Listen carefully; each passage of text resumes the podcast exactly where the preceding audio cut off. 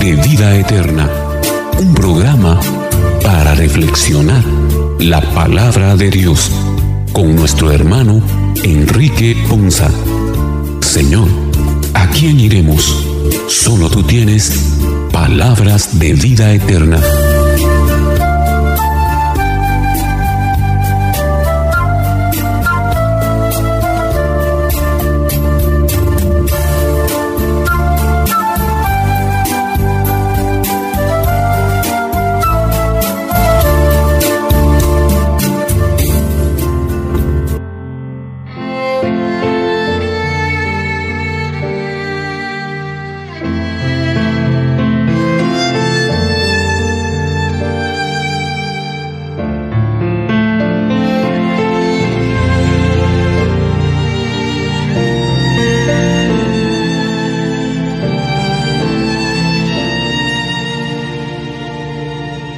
El Señor les bendiga hermanos, qué bendición y qué alegría para nosotros llegar un día más hasta ustedes con este subprograma Palabras de Vida Eterna.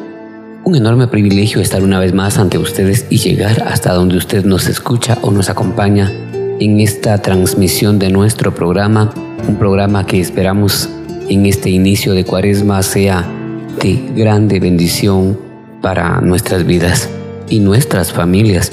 Así que el día de hoy pues le damos la más cordial bienvenida y en ese espíritu de reflexión que nos invita a prepararnos y a buscar alejarnos del pecado y acercarnos más a Dios, que con esa intención y esa disposición en nuestros corazones podamos iniciar nuestro programa del día de hoy Así que todos sean bienvenidos a este espacio en el cual estaremos invitando a esta preparación sin olvidar y más bien recordando en cada programa que los pilares de nuestra participación a esta invitación que la iglesia nos extiende es a vivir este tiempo de cuaresma bajo estos fundamentos, el ayuno, la oración y la limosna el amor, la caridad, obviamente, cuando hablamos de limosna, es el dar hacia nuestros hermanos. Y así, en ese ambiente de reflexión y de reconciliación, también acercarnos más a nuestras familias, amigos, vecinos, familiares lejanos y hacer un espacio, por supuesto, especialmente para tener momentos en el que nos veamos cara a cara con Dios y unirnos al sufrimiento de Cristo y reflexionar profundamente acerca de cómo recibimos y honramos y agradecemos y correspondemos en nuestra vida ese sacrificio de Cristo, el cual conmemoramos al final de estos 40 días de preparación dentro del formato de la cuaresma que nos llevan a vivir en plenitud y a conmemorar la Pascua.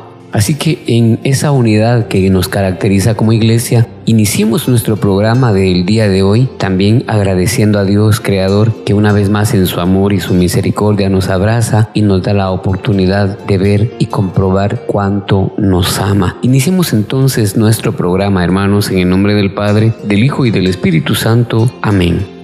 Padre Dios, te damos gracias porque hoy a través de este programa una vez más comprobamos tu amor y tu bondad para cada uno de tus hijos. Podemos ver con claridad cómo tú nos llamas a una conversión de corazón durante los 40 días, durante esta cuaresma, y nos das las herramientas para hacerlo a través de la oración, el ayuno y la limosna. Cuando oremos, ayúdanos a recordar las necesidades de nuestros hermanos. Cuando ayunemos, Ayúdanos a ofrecer nuestro sacrificio en unión contigo. Cuando demos, ayúdanos a reconocer que nuestros dones provienen de ti para que seamos generosos con los demás y que este tiempo de cuaresma nos ayude a seguirte más fielmente y que podamos amar a nuestro prójimo más plenamente. Guíanos a lo largo de estos 40 días para que podamos estar más cerca de ti y cuando lleguemos a la celebración de la Pascua lo hagamos llenos de alegría en nuestros corazones. Por eso, Señor, te clamamos, envía tu Espíritu Santo y llena en cada uno de nosotros tus fieles con su luz y con su gracia, para que enciendas así en nuestros corazones el fuego de tu amor. Envía, Señor, tu Espíritu para que renueve la faz de la tierra y nuestras vidas, pero también nuestra conciencia,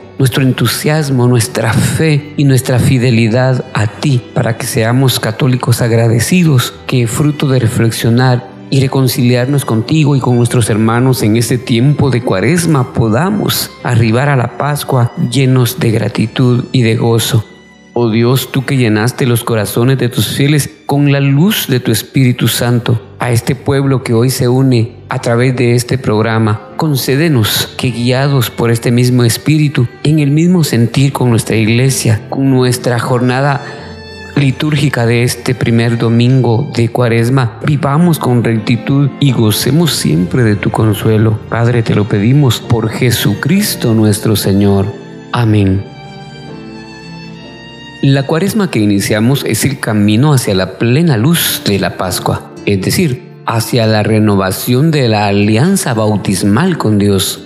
Para alcanzar esta meta, hemos de convertirnos y creer la buena nueva la buena noticia. Hoy las lecturas nos dan los grandes temas de Cuaresma para nuestra meditación, el bautismo y la conversión. Como en el día de Noé, Dios hizo con Noé una alianza y también con nosotros. Él siempre es fiel a su palabra. A pesar de que hemos sido bautizados en el Espíritu, tenemos que luchar. Dios hizo con Noé una alianza y también con nosotros. Él siempre es fiel, es fiel a su palabra. Y a pesar de que nosotros hemos sido bautizados en el Espíritu, tenemos que luchar contra el poder del mal. En la participación de la liturgia de cada día durante este tiempo de cuaresma, recibiremos la gracia para poder responder a Dios llenos de amor y de gratitud y de certeza de que nuestra vida está siendo guiada por Él que es un Padre bueno con esa disposición en nuestros corazones, iniciemos nuestro programa de el día de hoy. La primera lectura tomada del libro del Génesis en su capítulo 9, los versículos 8 al 15 nos refieren la alianza de Dios con Noé después del diluvio. Este compromiso de Dios con el ser humano existe todavía porque Dios quiere la salvación de todo el mundo. Escuchemos atentos la primera lectura. Lectura del libro del Génesis. En aquellos días dijo Dios a Noé y a sus hijos, ahora establezco una alianza con ustedes y con sus descendientes, con todos los animales que los acompañaron, aves, ganados y fieras, con todos los que salieron del arca, con todo ser viviente sobre la tierra. Esta es la alianza que establezco con ustedes no volveré a exterminar la vida con el diluvio, ni habrá otro diluvio que destruya la tierra. Y añadió, esta es la señal de la alianza perpetua que yo establezco con ustedes y con todo ser viviente que esté con ustedes Pondré mi arco iris en el cielo como señal de mi alianza con la tierra, y cuando yo cubra de nubes la tierra, aparecerá el arco iris y me acordaré de mi alianza con ustedes y con todo ser viviente. No volverán las aguas del diluvio a destruir la vida. Palabra de Dios. Te alabamos, Señor. En esta primera lectura que hoy nos presenta el libro del Génesis, vemos y, el Señor nos hace un recordatorio sobre una alianza que, que hizo, no pensemos con, con aquellas personas que eran la descendencia de Noé, no, Hoy pensemos en una alianza que Dios ha hecho con cada uno de nosotros. Y lo lindo de esto es poder descubrir que esa alianza no es solo con nosotros, sino que es una alianza que puede trascender también a nuestros descendientes. De tal manera que nosotros tenemos también esa responsabilidad de poder establecer unos buenos acuerdos con el Señor si lo queremos ver así. Creo que una de las mejores herencias, si no es que la principal y la más importante de todas las herencias que nos debe de preocupar dejarle a nuestra descendencia es esta relación de amor con Dios es esta fe en Dios, es esta alegría de poder vivir en el amor de Dios y de, y de saber y tener la certeza de que tenemos una alianza, una alianza de, de bendición, una alianza que tiene consigo promesas de mucha victoria y de mucha bendición, no solo para nosotros, sino también para los que vienen después de nosotros. Creo yo que eso también es una motivación bastante linda, bastante interesante que nos debería a todos de importar en cuanto a poder alcanzar, porque de verdad, miren, muchos de nosotros nos preocupamos en, qué les vamos a dejar a los patojos y de verdad vivimos muy afanados en poderles dejar algo para que tengan con qué vivir, decimos nosotros por ahí. Pero de verdad, también la mayoría no nos hemos puesto a pensar eh, en esta que es y debiera ser la, más principal de todas las herencias que nosotros pudiéramos tener preocupación de dejarle a, nuestros patojos. Es el hecho de poder tener y continuar ellos también con esa alianza que hemos recibido nosotros parte del Señor. De verdad debemos de ser muy atentos con eso y ponerle la atención que merece, porque realmente creo yo que eh, sería un, uno de los mejores regalos que nosotros le podemos dejar a las siguientes generaciones y es la continuidad de esa alianza. Ahora, hay algo bien interesante y el Señor nos recuerda que sin lugar a dudas, después de aquel momento histórico del diluvio, ¿verdad? Una historia que todos conocemos, algo que fue sumamente trágico, pero que también nos recuerda que llegó un momento en el cual realmente el comportamiento del ser humano fue tal que desató la ira de Dios y esto terminó en el diluvio claramente también nos muestra un ejemplo en el cual eh, las personas que son y que viven conforme al corazón de Dios eh, siempre tienen también esa protección, tienen la bendición de la protección de Dios. Y prueba de ello fue Noé y sus parientes cercanos que pues vivían de acuerdo a lo que Dios les había solicitado y les había instruido y por eso pues fueron los únicos que pudieron sobrevivir a toda esa catástrofe. Pero hay algo bien interesante y me llama mucho la atención y creo que todos de nosotros nos, nos alegramos en el fondo. Es un sentimiento bien lindo el que sentimos cuando vemos, por ejemplo, un arco iris. De verdad es un evento que todo mundo se sorprende, todo mundo lo, lo, admira y muchas veces nos quedamos únicamente ahí, en, en, la admiración del evento natural como tal. Pero pocos de nosotros recordamos al ver un arco iris realmente lo que hoy nos, nos recuerda la palabra de Dios. Y es que es una señal de esa alianza que Dios ha hecho, no con, con toda la humanidad, bueno, sí con toda la humanidad, pues, pero para el que la quiera aceptar, puede recordar que hay una promesa de una alianza de parte de Dios con cada uno de nosotros y para los nuestros. Ahora, también hay algo bien interesante, dice el Señor hoy en, la lectura de, de, Génesis. Pondré mi arco iris en el cielo como señal de mi alianza. Aparecerá el arco iris y me acordaré de mi alianza. A mí me llama mucho la atención esto porque eh, realmente no sé si eh, nos hemos tomado el tiempo de poder reflexionar en este punto, pero me da la impresión de que hemos llegado también nosotros con nuestras actitudes. Hoy por hoy la humanidad sigue igual o peor tal vez que en aquellos tiempos de Sodoma y Gomorra. Realmente hay muchas cosas que estamos haciendo como sociedad que realmente creo que son abominables a los ojos de Dios. Y entonces a mí me llama mucho la atención como el Señor dice, cuando yo voy a poner el arco iris para acordarme de mi alianza, significa entonces que es posible que nosotros también ya hayamos llegado al punto este tal de desatar la ira de Dios y que Dios esté en un punto en el, en el cual se vea casi que obligado y necesitado a poner este arco iris para él mismo recordarse de esa alianza. No significa entonces que nosotros hoy por hoy no desatemos la ira de Dios. Creo que estamos llegando al punto límite y creo también que como humanidad y como sociedad nos hemos aprovechado de eso,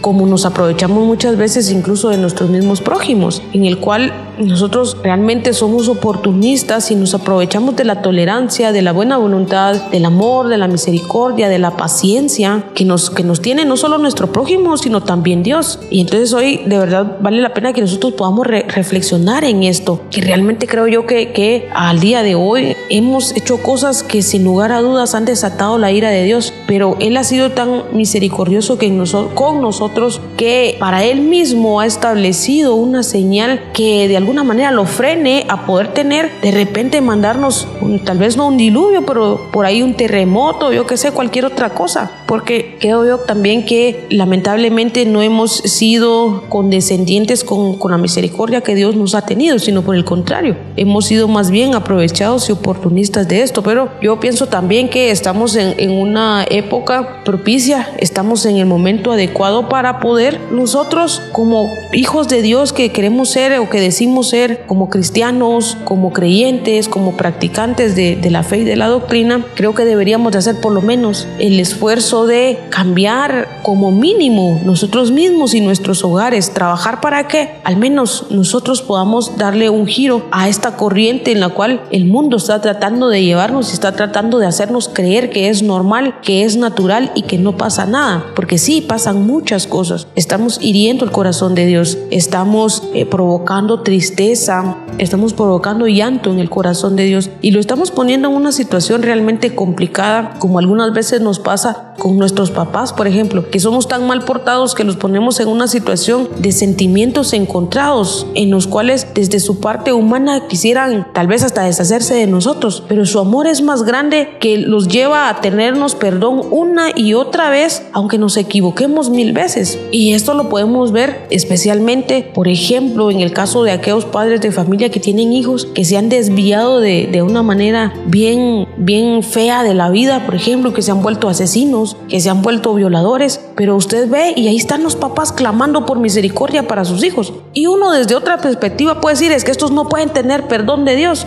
pero a usted y a mí, ¿qué nos hace diferentes de ellos? El pecado, sí, pero al final pecado es pecado. Que la magnitud y, los, las consecuencias sean diferentes, es cierto, lo son, pero finalmente pecado es pecado. Y Dios no dijo en ningún momento que hay categorías para pecar. No hay niveles, no hay clasificaciones. Pecado es pecado y punto. Entonces podemos reflexionar también en que tanto aquellos que nosotros señalamos como los peores pecadores del mundo y como aquellos que pensamos que no tienen perdón de Dios, estamos en la misma condición porque somos igual pecadores. Entonces creo que hoy nosotros también debemos de trabajar y debemos de tener un mayor compromiso, una mayor responsabilidad para poder aportar lo que nos corresponde, lo que podemos y que con la ayuda de Dios podemos hacer para cambiar un poquito este rumbo. Y es que de veras a veces pensamos que lo que hacemos no marca ninguna diferencia, pero eso no lo sabemos ni usted ni yo, eso lo sabe Dios y, Dios es increíblemente poderoso para obrar en cosas que a los ojos de, de nosotros como humanos pueden parecer insignificantes, pueden parecer que no hacen mella, pueden parecer que no, no tienen eco, pero recuerde querido hermano que aún en las cosas aparentemente más pequeñas, Dios hace las más grandes porque Dios quiere la salvación de todo el mundo.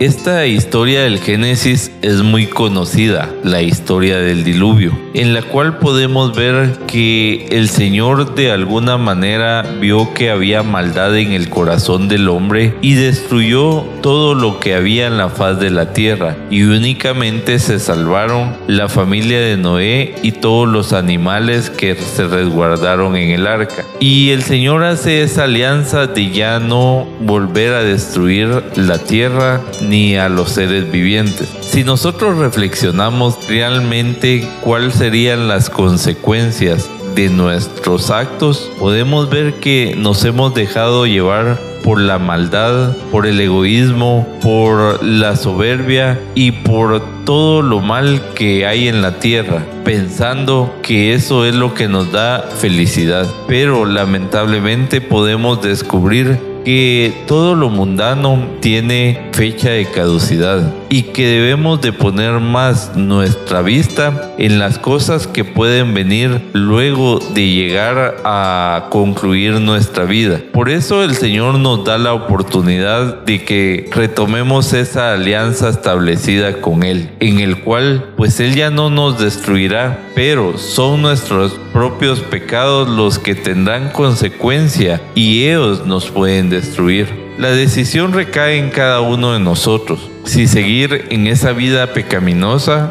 o buscar dar un giro a nuestra vida para ser mejores personas y mejores cristianos.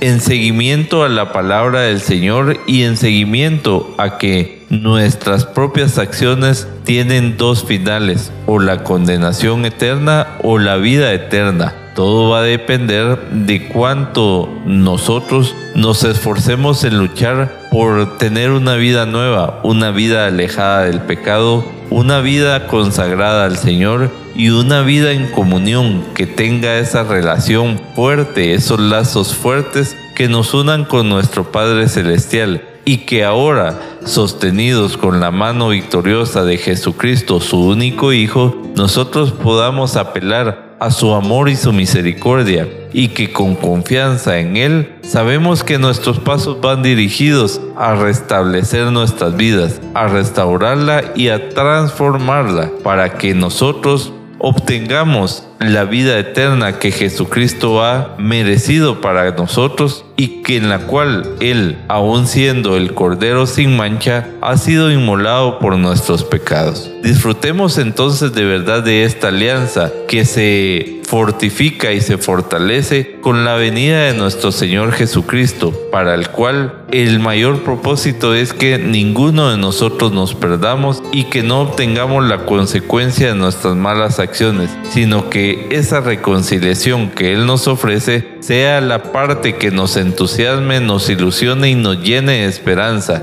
fortalecidos en la fe y confianza que en Jesucristo vamos a puerto seguro. En esta lectura, Dios hace un pacto personal para con todos nosotros. Y ese pacto es cuando termina el diluvio. Y Dios dice, le dice a Noé y a sus hijos, yo establezco mi pacto con ustedes y con sus descendientes y con todos los seres vivientes. Miren lo que abarca. Nadie puede excluirse de ese pacto. Todos estamos bajo esa cobertura de ese pacto. Y dice, este es mi pacto con ustedes. Nunca más serán exterminados los seres humanos por un diluvio. Y nunca más habrá un diluvio que destruya la tierra. Y Dios añadió, esta es la señal del pacto que establezco para siempre con ustedes, con todos los seres humanos vivientes que los acompañan. He colocado mi arco iris en las nubes, el cual servirá como señal de mi pacto en la tierra. Y esto es, podemos ver acá varias cosas. Dios, la voz del mismo Dios Padre, explicando el pacto que quiere hacer con, con cada uno de nosotros y que hasta el día de hoy lo ha cumplido a pesar de lo que somos, a pesar de, de cómo actuamos y a pesar de todos los procesos que Él ha pasado y todos los desprecios que nosotros le hemos dado, toda la indiferencia que le hemos dado y toda la falta de atención con la cual hemos vivido.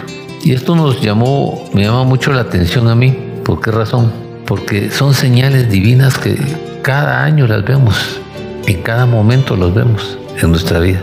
Para entender de dónde viene la promesa, cómo es la promesa y el símbolo del arco iris. Y estas son señales dadas para que nosotros tengamos una certeza de que sí hay un Dios verdadero, de ver la fidelidad de Dios en nosotros, pero sobre todo sobre todo el cumplimiento de ese pacto para nuestra vida y para cada uno de nosotros. Cuando nosotros estamos en esa relación y estamos en ese propósito y estamos en esa condición, una de las cosas que más debemos de vivir es descubrir cómo Dios, el pacto que hace es eterno, lo ha establecido para cada uno de nosotros, bien reglamentado y seguro, y que Dios a través de esos pactos brota salvación para que se cumpla todo de acuerdo a los propósitos y los objetivos, mostrando su fidelidad y su lealtad a cada uno de nosotros.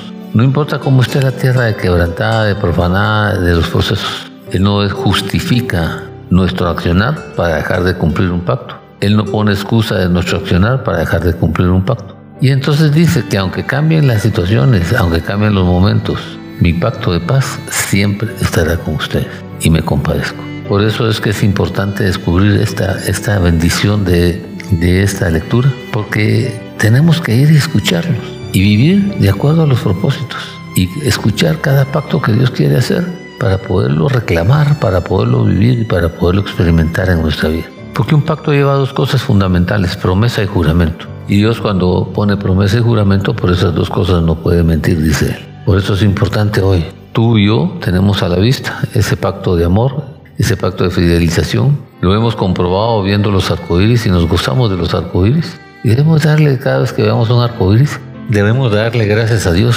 por tanto amor, por tanta fidelidad, por tanta compasión, por, tan, por tanto darnos Él a nosotros y sobre todo pinta un arco iris que sirve para colorear la vida y pinta un arco iris que sirve para dar esperanza y pinta algo tan bello que cada vez que se mira el arco iris, nos maravillamos de verlo, nos gustamos de verlo y nos encanta ver el colorido que él hace. ¿A través de qué? De unas gotas de agua. ¿A través de qué? De una transición de la luz. ¿A través de qué? De un prisma que él hace. Y esa es la belleza de la obra que él hace. ¿Por qué? Porque después de que provocó la muerte, da una victoria de vida, de multiplicación, de riqueza, de enseñanza. Nosotros debemos de cambiar y ver ese arco iris en nuestra vida.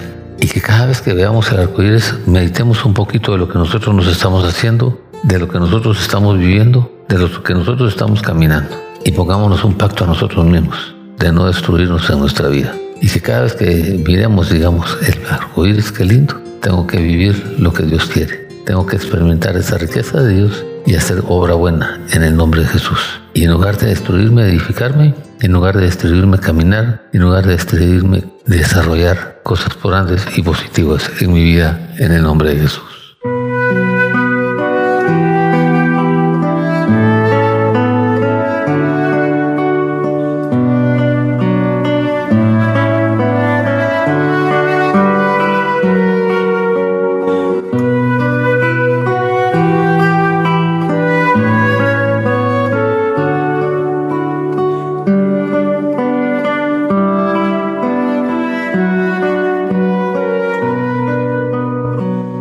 La segunda lectura, San Pedro nos descubre que el diluvio en el tiempo de Noé fue la prefiguración del bautismo cristiano.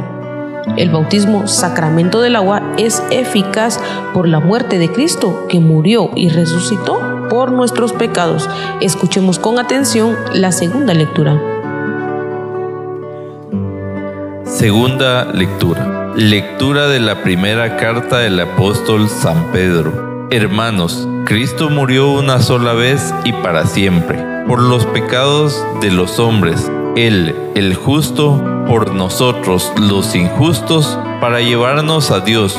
Murió en su cuerpo y resucitó glorificado. En esta ocasión fue a proclamar su mensaje a los espíritus encarcelados, que habían sido rebeldes en los tiempos de Noé cuando la paciencia de Dios aguardaba mientras se construía el arca, en la que unos pocos, ocho personas, se salvaron flotando sobre el agua. Aquella agua era figura del bautismo, que ahora los salva a ustedes y que no consiste en quitar la inmundicia corporal, sino en el compromiso de vivir con una buena conciencia ante Dios. Por la resurrección de Cristo Jesús, Señor nuestro, que subió al cielo y está a la derecha de Dios, a quien están sometidos los ángeles, las potestades y las virtudes. Palabra de Dios, te alabamos Señor. En la segunda lectura, San Pedro nos recuerda en referencia a lo que escuchábamos en la primera lectura, que el agua nos debe de recordar a nosotros el bautizo que tomamos, que nos fue otorgado y que de alguna manera pues fue la entrada a esa herencia como hijos de Dios. Nos da ese derecho de poder ser parte de la familia de Dios. Pero San Pedro también nos recuerda que no basta con quedarnos con eso. Debemos de trabajar y esforzarnos para poder de verdad ser dignos de llevar esa insignia de ser miembros de la familia de Dios. Y en este sentido, pues nos dice él algo bien interesante y bien puntual y bastante claro, por cierto. Nos dice recordar que el bautizo no es realmente solo la consistencia de quitar la inmundicia corporal, sino el compromiso de vivir con una buena conciencia ante Dios, recordando y tomando en cuenta que Él envió a Jesús, su único Hijo, para que Él fuera quien saldara todos nuestros pecados, para que Él fuera quien saldara todas nuestras deudas. Él, siendo justo, vino a pagar lo de todos nosotros, los injustos. Y por esa razón, nos dice San Pedro, hay un cierto compromiso que deberíamos cada uno de nosotros adquirir y asumir de manera que podamos vivir con una buena conciencia ante Dios. Y es que la verdad es que no es mucho lo que nos piden, realmente, no es mucho lo que nos pide. El Señor nos pide únicamente ser obedientes, básicamente, porque si nosotros somos obedientes a la instrucción de Dios, esto como consecuencia nos va a llevar a poner en práctica todas las demás cosas que son agradables a Dios. Pero si nosotros no somos obedientes, entonces vivimos en una equivocación, vivimos en un engaño, porque realmente no podemos vivir de verdad con una buena conciencia ante Dios si no estamos iniciando con el principio de la obediencia. De verdad es imposible vivir una vida agradable a Dios sin practicar la obediencia de lo que el Señor nos pide. Una es consecuencia de la otra. Entonces por eso hoy el primer llamado, especialmente que estamos eh, a unos apenas unos cuantos días de haber iniciado la cuaresma, el Señor nos recuerda y estamos eh, en un buen tiempo, en un momento propicio de poder reflexionar, de poder hacer un buen examen de conciencia y considerar realmente cómo estamos en nuestra vida hoy por hoy. ¿Cuál es nuestra condición? ¿Tenemos la conciencia de verdad digna y buena delante de Dios? ¿O muchos todavía tenemos la conciencia negra y una conciencia que todavía nos, nos acusa y no nos permite poder continuar. Entonces, el consejo es que si usted se encuentra y descubre que esa acusación de nuestra propia conciencia no nos permite dar el siguiente paso o nos hace sentir de alguna manera como que eh, con cierta pena, cierta vergüenza o como que no somos dignos y no somos merecedores, entonces creo yo que también debemos de empezar a cambiar nuestras cosas, empezar a, a poder eh, identificar qué es aquello que todavía no nos deja la conciencia tranquila y en paz para poderle servir al Señor con toda la alegría, con toda la felicidad, con toda la tranquilidad y la paz del mundo de verdad hagamos el esfuerzo de poder evaluarnos nosotros mismos, de, hacer conscientemente un, examen de cómo está mi vida al día de hoy delante de Dios, como si yo fuera Él, si pudiera pensar como Dios, qué cosas no me agradan de mí mismo, qué cosas que yo estoy haciendo no me agradarían si yo me pudiera ver desde otra perspectiva. Creo que ese es un buen ejercicio para poder ir entendiendo y descifrando realmente en qué cosas le estamos fallando hasta el día de hoy al Señor. Y cuando ya las tengamos,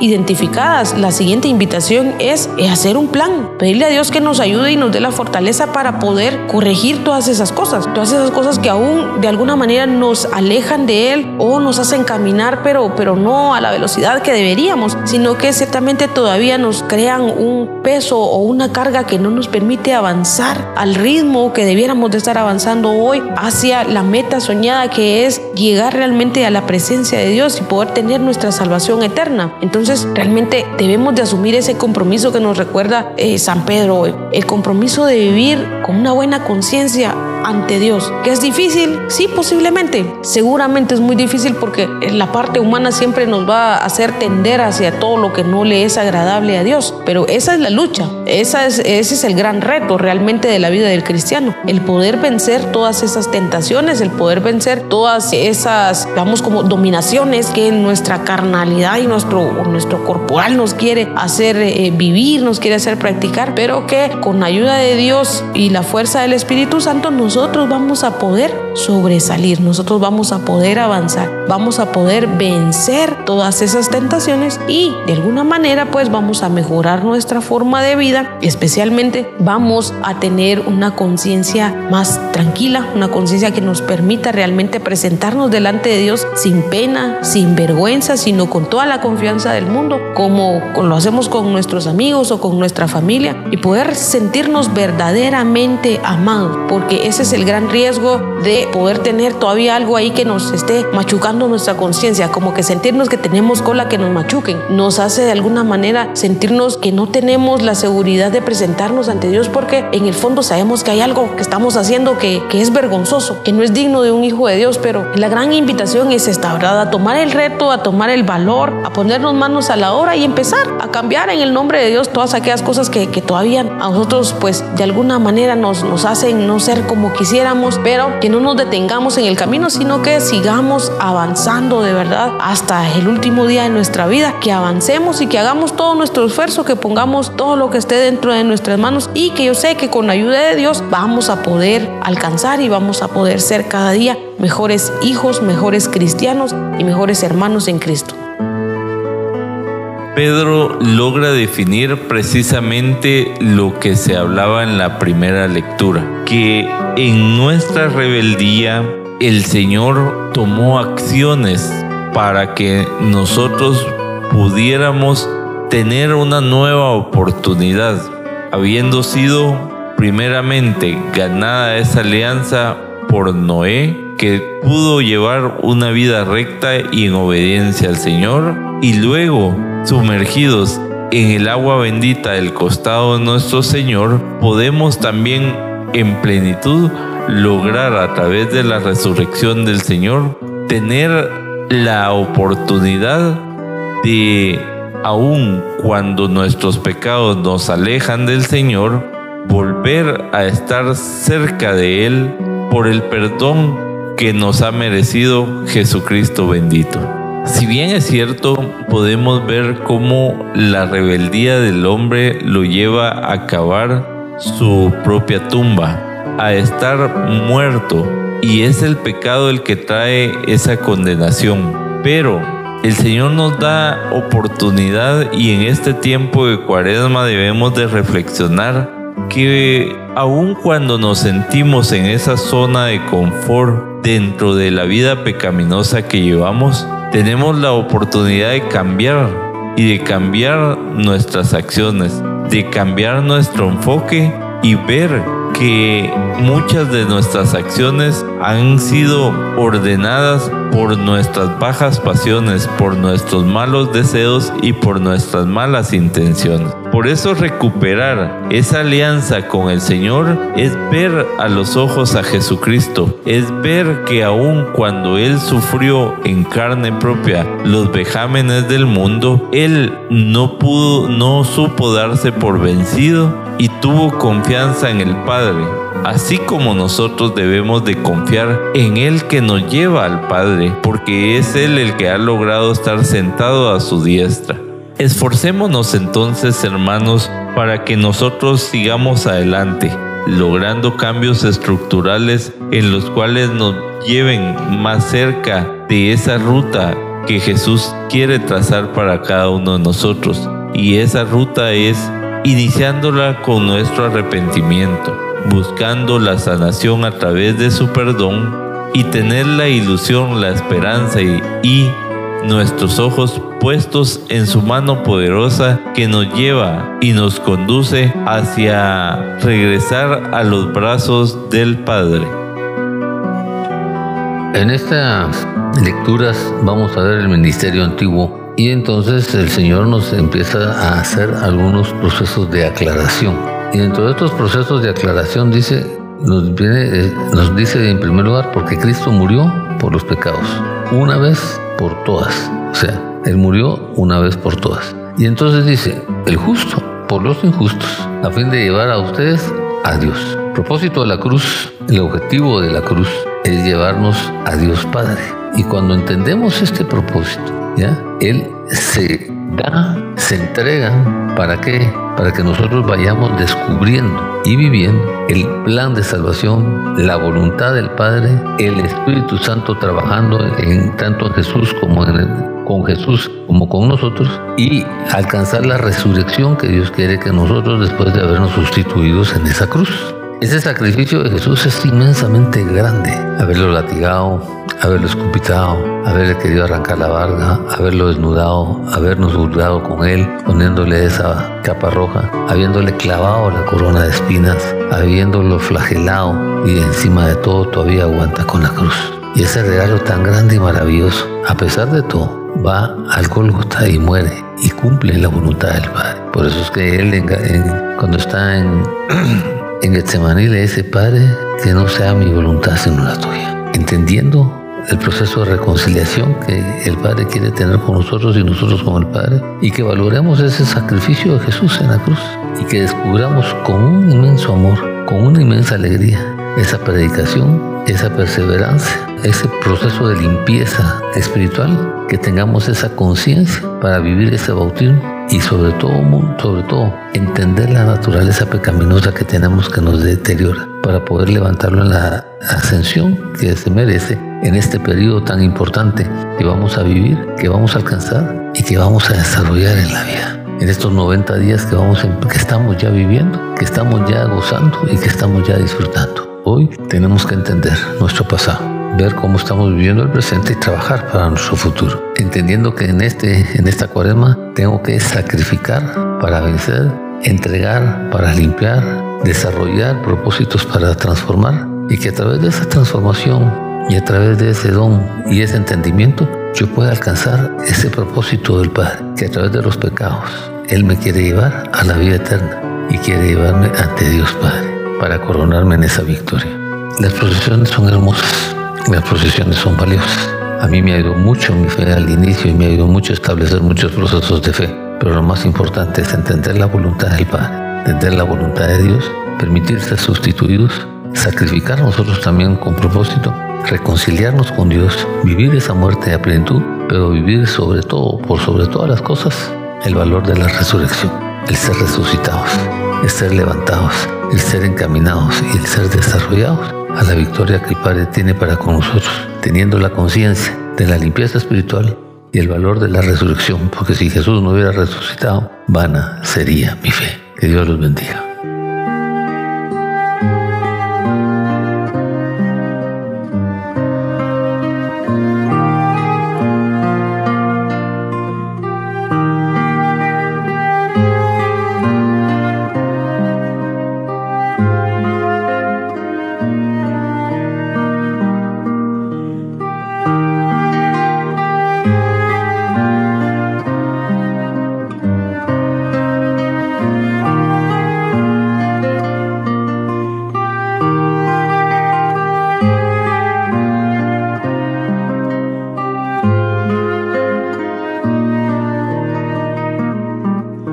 Evangelio de hoy escuchamos a San Marcos, quien nos presenta una corta escena de las tentaciones de Cristo en el desierto, tentaciones de la carne, del poder y del orgullo. Cristo empezó su ministerio diciendo, conviértanse y acepten mi palabra, o conviértete y cree en el Evangelio. Nos decía el ministro cuando nos impuso la ceniza hace apenas este miércoles pasado. Tenemos que creer en Jesús para salvarnos. Prestemos mucha atención y abramos nuestro corazón a la lectura del Santo Evangelio. Lectura del Santo Evangelio según San Marcos. Gloria a ti, Señor. En aquel tiempo, el Espíritu impulsó a Jesús a retirarse al desierto, donde permaneció cuarenta días, y fue tentado por Satanás. Vivió allí entre animales salvajes y los ángeles le servían. Después de que arrestaron a Juan el Bautista, Jesús se fue a Galilea para predicar el Evangelio de Dios y decía, se ha cumplido el tiempo y el reino de Dios ya está cerca. Arrepiéntanse y crean en el Evangelio. Palabra del Señor. Gloria a ti, Señor Jesús. En este primer domingo de Cuaresma, la Iglesia nos propone el Evangelio según San Marcos en el que nos indica cómo el Espíritu se posó sobre Jesús y lo acompañó a ese retiro en el desierto, en el cual estuvo 40 días. Pero nos hace ver que también al finalizar de estos 40 días, Él fue tentado por Satanás. Eso de verdad es increíble porque pareciera ser que Satanás no iba a poder o no iba a tener la intención de tentar al Hijo de Dios. Pero recordemos que Satanás puede tentarnos a todos en nuestra humanidad. Y ahí es donde apela a él a poder tentar a Jesús. En su humanidad, recordemos que él nació del vientre de mamá María y se transformó y se convirtió en uno de nosotros. Conociendo Jesucristo, las escrituras, Él pudo contrarrestar esas tentaciones y nos da un ejemplo de que nosotros también debemos de cubrirnos con la sagrada escritura y rendirnos ante la grandeza del amor y misericordia de Jesucristo y por eso precisamente debemos de, al iniciar nuestro paso hacia el reino de los cielos, arrepentirnos de todo el mal que hemos hecho y muchas veces del bien que hemos dejado de hacer y creer en esa buena nueva que representa Jesucristo para nosotros. El mismo Padre Celestial nos hace ver en Juan 3:16 que tanto es su amor que nos entrega a su único Hijo, Jesús, para que si en Él confiamos tengamos acceso a la vida eterna. Por eso, luchemos realmente para que Satanás no tiente nuestras vidas sino que con gran confianza sepamos defendernos con la presencia de Jesucristo que nos guía, nos conduce y nos ayuda para que el Espíritu Santo nos regale sus dones y que podamos tener un paso firme hacia el proceso de salvación que ahora inicia con esta cuaresma y nos pone en manifiesto como una realidad en la cual podemos conseguirlo, pero con ilusión, con optimismo y con esperanza que Jesucristo está de nuestro lado y si Él está junto a nosotros, nada puede tentarnos, nada puede derrotarnos, sino que al contrario, aún en los procesos de tormentas, nosotros podemos tener fe que Jesucristo nos acompaña y si Él está con nosotros podemos tener paz aún en esos momentos de dificultad. Luchemos entonces como cristianos, revistámonos del amor del Señor y desnudémonos de la rebeldía que nos ha llevado a estar alejados de nuestro Padre. Y en esa reconciliación que Jesucristo nos ofrece, podamos tener la certeza que Dios nos está esperando con sus brazos llenos de amor. En este primer domingo de Cuaresma escuchamos nosotros el Evangelio de San Marcos y él nos recuerda aquel momento en el cual Jesús es eh, apartado en el desierto. Él se va hacia, hacia el desierto y esto es movido por el Espíritu Santo. Pero acá lo, lo, interesante es que Jesús se va al desierto y, y en ese periodo es tentado por Satanás. Esto es increíble realmente porque eh, podemos pensar, Satanás de verdad sin escrúpulos totalmente. Qué valor el que se maneja para tentar al Hijo de Dios. Porque yo estoy segura que Satanás sabía que Jesús no iba a caer en sus tentaciones y aún así tuvo la desfachatez de intentarlo. Y entonces aquí tenemos que aprender una cosa, queridos hermanos. Lo primero es que si hizo su esfuerzo por tentar a Jesús, nosotros que no le llegamos pero ni a la uña de los pies a Jesús, no estamos libres de ser tentados por Satanás. Entonces, también creo yo que es importante sentarnos en nuestra realidad, aceptar nuestra realidad, aceptar que somos simples mortales y que no estamos exentos de vivir esas tentaciones a la orden del día, en cualquier rato,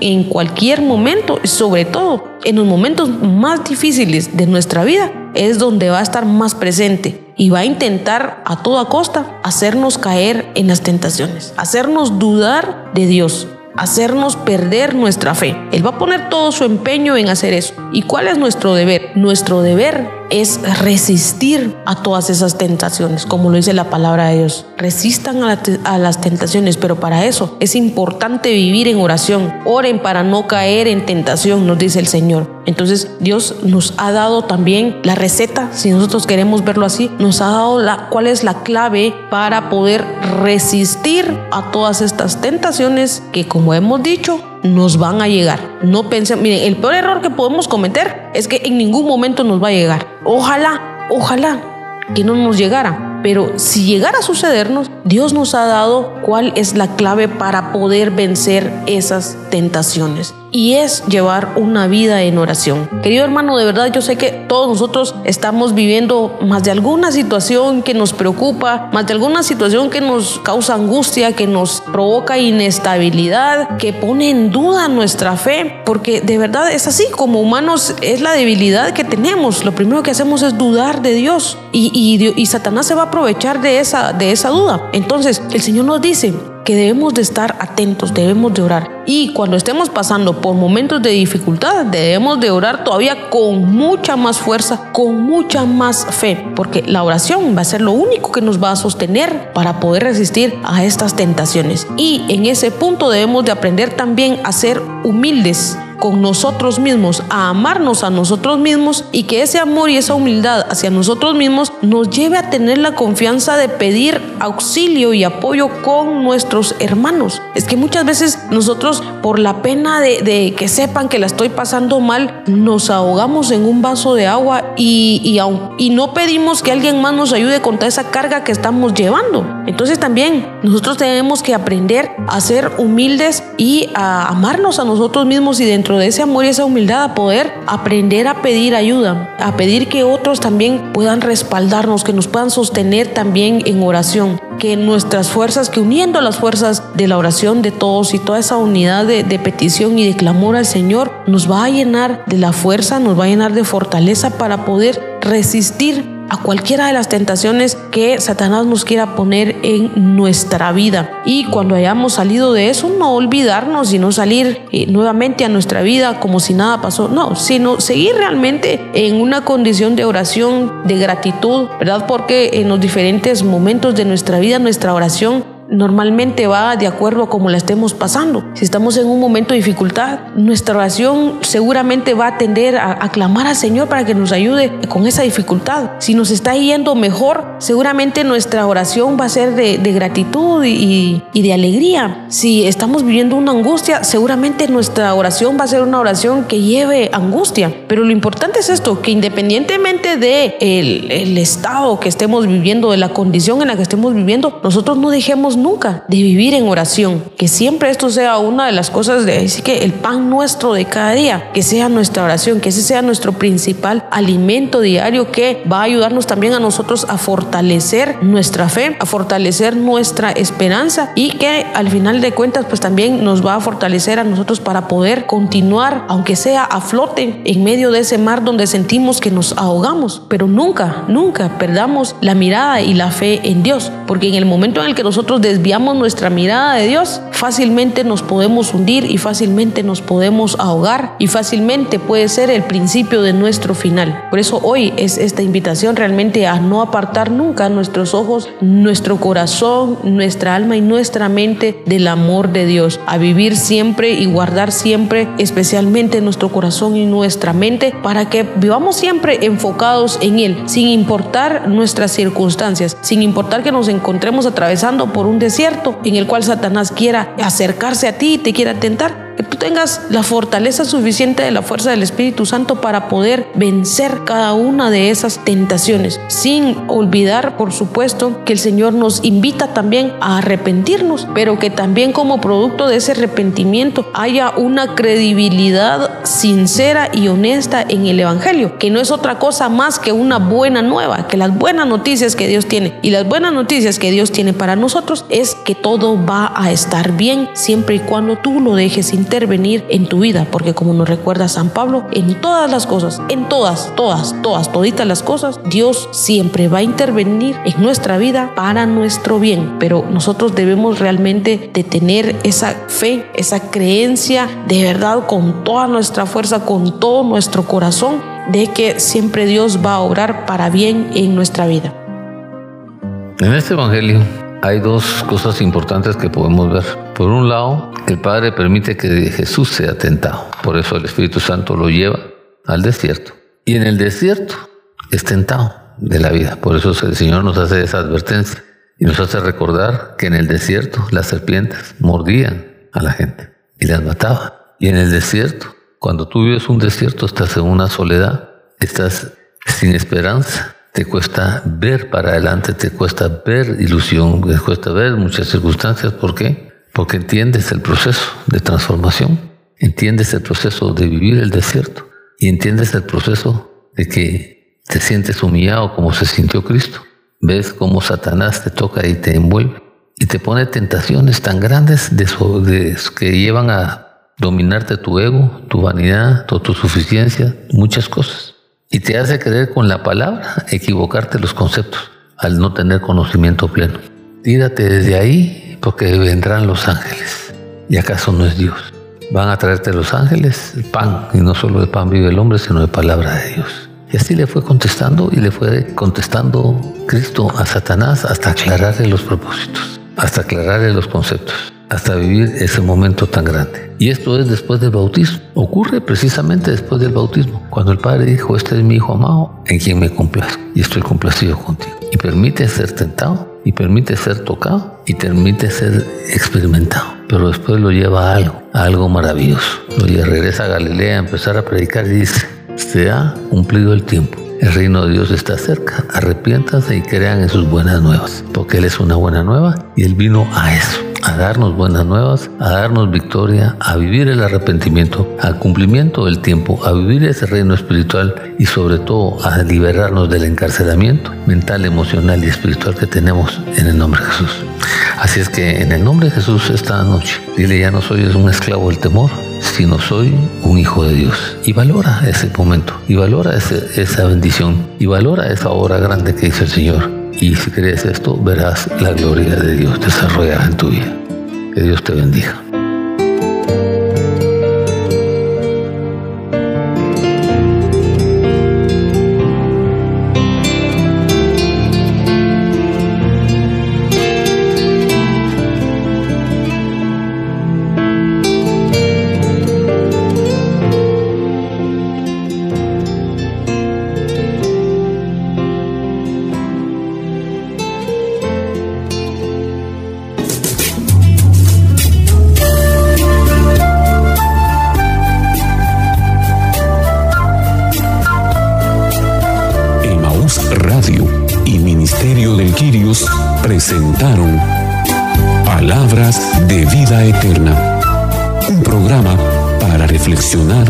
La palabra de Dios.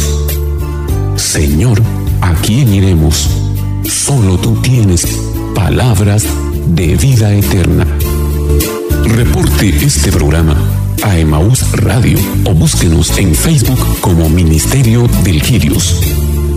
O visítenos en Avenida Reforma 1554, zona 9, edificio Reforma Obelisco, locales 8 y 9, segundo nivel, Ministerio de Quirios.